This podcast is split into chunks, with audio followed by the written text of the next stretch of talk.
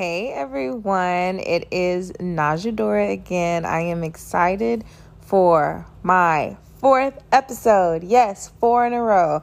I am sticking to it. I am using what God has given me, my voice, to spread His good news, to spread great stories, and whatever He downloads in my brain, I am sharing with you all. So, I mentioned using my voice, and that's what we are going to talk about today using our voice. But before we get started, let me ask you a question. Have you ever realized your opinion was not always needed? Wow. I have to ask myself all the time. I definitely am one of those people who have a strong opinion about most everything. and if you know me, you know I do.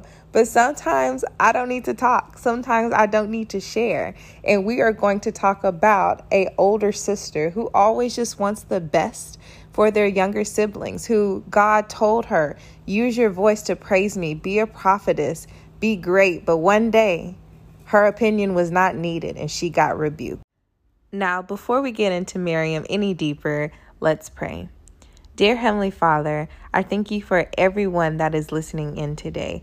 Thank you for the download of information that was given to me today about Miriam.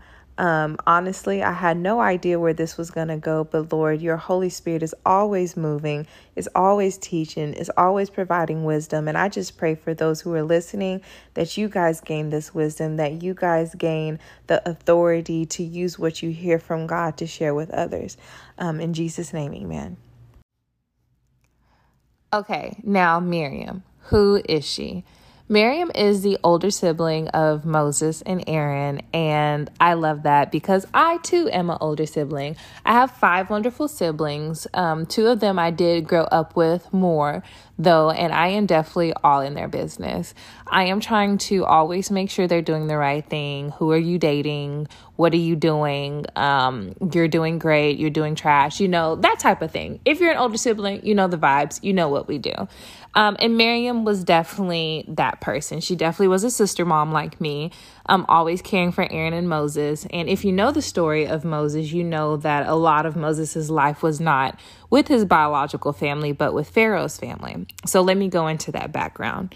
So in Exodus 2, you see the birth of Moses. Um, this is a time where Pharaoh was killing um, the oldest Israelite sons and so Miriam, Moses, and Aaron's mom, Aaron wasn't born yet, um, but Moses had been, and Miriam and the mother decided, you know, we have to hide this baby. So the mother decided to send him down the river in a basket. Now, of course, as any good big sister, you want to know what's going on with your brother. So she followed the baby from a distance down the river to see what was going on and Pharaoh's sister happened to be in the water, which, of course, you know, if you heard the last podcast, I do not believe in coincidences, but she was in the water at the time and she found the baby. Um, again, this is all in Exodus 2. Um, Pharaoh's sister mentioned that, oh my goodness, this has to be one of the Hebrew people's children. I definitely need to take care of this baby. What are we going to do? Um, you know, I feel bad for him. So Miriam, of course, being the big sister that she is, acting like she didn't know the baby, pops out and was like, Hey, you need me go to get one of those Hebrew women to help nurse the baby for you? And Pharaoh's daughter was like, Great idea. So Miriam went and got her own mother and took her to Pharaoh's sister. And Pharaoh's sister was like, You know what? I will pay you to nurse this baby for me. So basically, Moses' mother got to raise the baby still up until a certain point, and then she took him back to Pharaoh's sister. And that is where um, we leave the story with Moses. Now, of course, as you know, Moses freed the people. There is um, another verse, and I can't remember off the top of my head in Exodus, where Miriam prophesied that her brother was going to free the Israelites, and he did that. Most of you know that Moses freed the Israelites.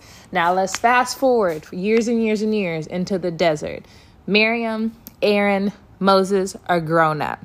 Miriam is still there, rocking and rolling for her brothers.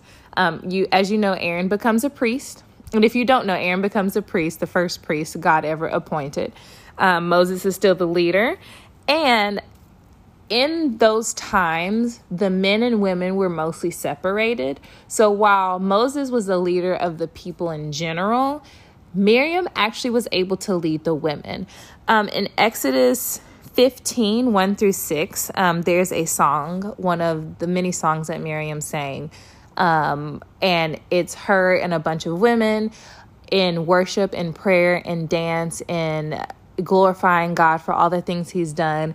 And it's showing her as a leader, leading everyone to glorify God. And um, I just love this because she does this multiple times in the Bible where she's singing, um, where she's prophesying. Um, actually, she's one of the main seven prophets. Prophets, I can't say this word. Prophecies prophetess prophetess y'all i was struggling prophetess in the bible which is for women. She was one of the seven main prophetess in the Bible. Sorry. Okay, I had to take a second and pause the podcast because I was laughing at myself because I don't know why I couldn't get that together. But I'm going to leave that on there because that's hilarious. Anyway, let's get back to Miriam. So, Miriam goes about her life praising, worshiping God, leading the women, supporting Moses and Aaron wherever she can. And as you know, they spend years and years and years in the wilderness. The Israelites are complaining. God is um, punishing them. He's helping them. They're worshiping cattle. They're doing all this crazy stuff. Just years and years of struggle. And you know, Moses in the Bible, it says he is one of the most humble people. Actually, it says he is the most humble person on earth. And he's just getting through it. I I'm gonna be honest. I know we're talking about um, Miriam, and one day we're gonna talk about Moses. But I've always felt bad for Moses. I I really feel bad for all three because I couldn't imagine leading thousands upon thousands of people and they just complain all day, every day. But we'll get back to that. So Miriam, the point of the story. You've heard that she's used her voice to get her brother and her mother um, in the right place at the right time. She's used her voice to worship God, to glorify God, to lead women, exactly what she's supposed to do. But now we see where her big sister opinion was not needed, and she got completely and utterly rebuked by her Heavenly Father God. So we find ourselves all the way in Numbers, Numbers 12 and it's numbers 12 1 through 15 so that's the whole chapter. I urge you to go read it. Um, i kind of felt a certain type of way i'm not gonna lie um, because when i read it i had to take it with a grain of salt because we're reading a summary of what really happened in these times. And I kind of felt like, okay, God, why'd you only punish Miriam? But it put me in the mindset of, you know, if you're the older sibling, I'm only talking older siblings, and you you and your siblings get in trouble, but you really the one in trouble because you're the oldest and you're supposed to be the wisest. This story puts me in that mindset. So it says in Numbers 12 that Moses wanted to get a wife and he married a Cushite woman. And the Cushite woman wasn't particularly who Aaron and Miriam thought he was supposed to marry. So they said something to him about it. And so, one thing they said in verse 2 Has the Lord spoken only through Moses? Hasn't he spoken through us too? But the Lord heard them. Hmm.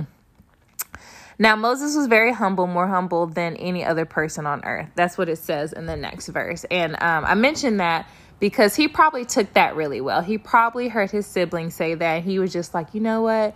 You're right. It's okay. But God stepped in for him on his behalf.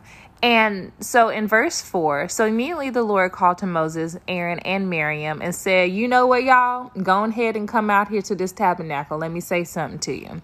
That pillar of smoke came down. Aaron and Miriam, he called, they stepped forward, and the Lord said to them, Now listen to what I say. If there were prophets among you, I, the Lord, would reveal myself in visions. I would speak to them in dreams, but not with my servant Moses. Nay, nay. Of all my house, he is the one I trust. I speak to him face to face, clearly, and not in riddles. He is the Lord. He sees the Lord as he is. So why were you not afraid to criticize my servant Moses? Dang. Like, I never heard a rebuke like that, you know, like dang, I would have felt a certain type of way. So when the pillar of smoke left, and everyone's looking around, they look at Miriam and she is white as snow from leprosy, it says in verse 10. Now, Aaron feels terrible, I'm sure, because he also felt a certain type of way, but I'm sure Miriam was the main instigator because, as a sister, as a woman, as the oldest, I already know she was going in on Moses because I do it. I do it. I am. I'm that person. So Aaron told Moses, you know what? You have to go.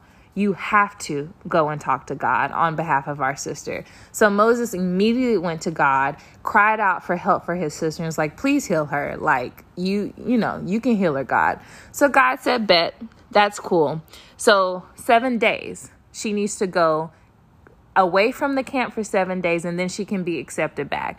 So they didn't leave. You know, the Israelites were roaming the desert day after day after day. They stayed there for those seven days until Miriam was supposed to come back. Now, dang, you heard this, and if you're a woman like me, sometimes you feel a certain type of way when God rebukes the woman harsher. But I really think it probably was, and this is just my personal opinion because this is written a long time ago, different translations. I bet Miriam was the main one going in. Because I know, I'm that person. I already know she was going ham on Moses, and she probably said some crazier stuff that was written.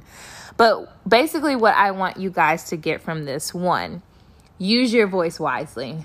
Again, your opinion is not always needed, but God has given us wisdom and leadership to know when to say something and how to say something. And that gives gets me to the second point. Ask if you can share your thoughts sometimes when people are sharing with us, they don't always want to hear our opinion, they just want to vent. So I've gotten in a habit being a person to share all the time and share my opinion to ask people, hey, are you sharing this to, you know, for me to share my opinion? Or are you sharing this just to vent? And be okay with their response. If they don't want to hear what's coming out your mouth, that's totally fine. You can just be a listening ear. That is support as well. The third thing I want you to get is don't be afraid to speak up, but be kind and always honor the Lord with your words. So, yes, the Lord wants you to glorify Him through your words and through your actions and everything you do. But sometimes our message can be lost in what we're saying and how we're saying it, especially if we have a bad tone, especially if it's not honoring God and the words we're using or the actions we're doing. So make sure everything that you do, you're honoring God. Remember that you are the light of the world, and people come to you to be a beacon of hope, to be that person that leads them to God. So do not let your words push people away. Thank y'all and have a great day.